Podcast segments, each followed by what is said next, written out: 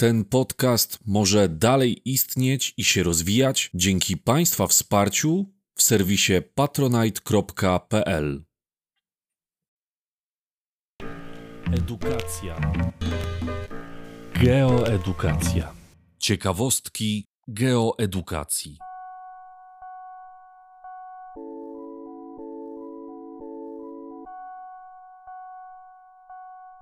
Czym jest temperatura odczuwalna? Czy zastanawialiście się, dlaczego czasem przy jednym stopniu Celsjusza jest Wam zimniej niż przy minus ośmiu? Albo dlaczego czasami łatwiejsza do zniesienia jest temperatura w okolicach trzydziestu stopni w porównaniu do dwudziestu pięciu? O tym właśnie mówi temperatura odczuwalna. Wpływa na nią kilka czynników. Pierwszym z nich będzie promieniowanie słoneczne. Poprzednio wspominałem, że temperaturę mierzymy w cieniu, ale przecież często się zdarza, że jednak mamy słoneczną pogodę. I właśnie to promieniowanie słoneczne zaczyna nas wtedy ogrzewać. Chyba w największym stopniu jego wpływ obserwujemy w lecie, gdy unikamy miejsc nasłonecznionych, bo po prostu jest nam gorąco. Albo wczesną wiosną, gdy jest jeszcze zimne powietrze, ale słońce jest już na tyle wysoko, że potrafi nas przyjemnie ogrzać. Drugim czynnikiem będzie wilgotność. Jest ona dość specyficzna. Gdy mamy do czynienia z wysoką wilgotnością powietrza, ale za to niską temperaturą, efekt wtedy jest taki, że wydaje nam się, że jest wyjątkowo zimno. Z kolei przy wysokich temperaturach powietrza, wysoka wilgotność będzie powodować odczuwanie przez nas wyższych temperatur. Wszystko dlatego, że człowiek reguluje swoją temperaturę poprzez pocenie. Działa to tak, że ludzkie ciało ma temperaturę trzydzieści sześć i sześć dziesiątych stopnia.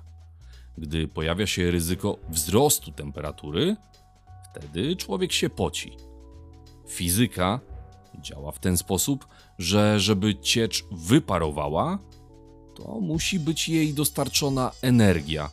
I tą energią jest właśnie ciepło naszego ciała. Pot, który paruje z człowieka, pobiera z naszego ciała energię cieplną i w ten sposób nas chłodzi.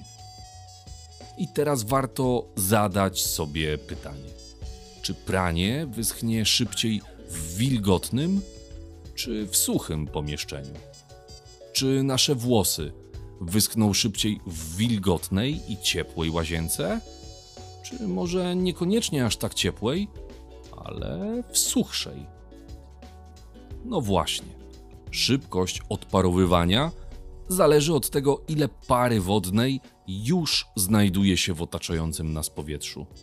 Jeżeli powietrze jest wilgotne, to jest w nim mniej miejsca na nową parę wodną, dlatego pot będzie wolniej z nas parował, czyli w wolniejszym tempie będziemy się schładzać.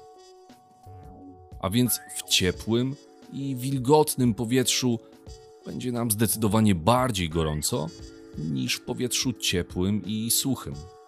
W takim powietrzu może się jeszcze zmieścić duża ilość dodatkowej pary wodnej, a więc pot odparuje z nas wtedy szybciej, a nasz organizm łatwiej się schłodzi. Trzeci czynnik, o jakim wspomnimy, to wiatr. On także wpływa na tempo parowania. Znacie to na pewno z własnego doświadczenia. Pranie szybciej schnie na wietrze. Włosy szybciej wyschną, gdy użyjemy suszarki, która poza tym, że może oczywiście podgrzewać powietrze, to również kieruje w nas strumień powietrza, czyli wiatr. Dokładnie w ten sam sposób wiatr będzie wpływał na tempo wyparowywania potu z człowieka. A więc normalną sytuacją jest, że na pustyni, gdzie powietrze jest suche i wieje wiatr, będzie nam się wydawało, że temperatury są dla nas łatwiejsze do zniesienia niż w wilgotnym lesie równikowym, gdzie poza tym, że jest wilgotno, to i przy okazji trudno znaleźć wiatr.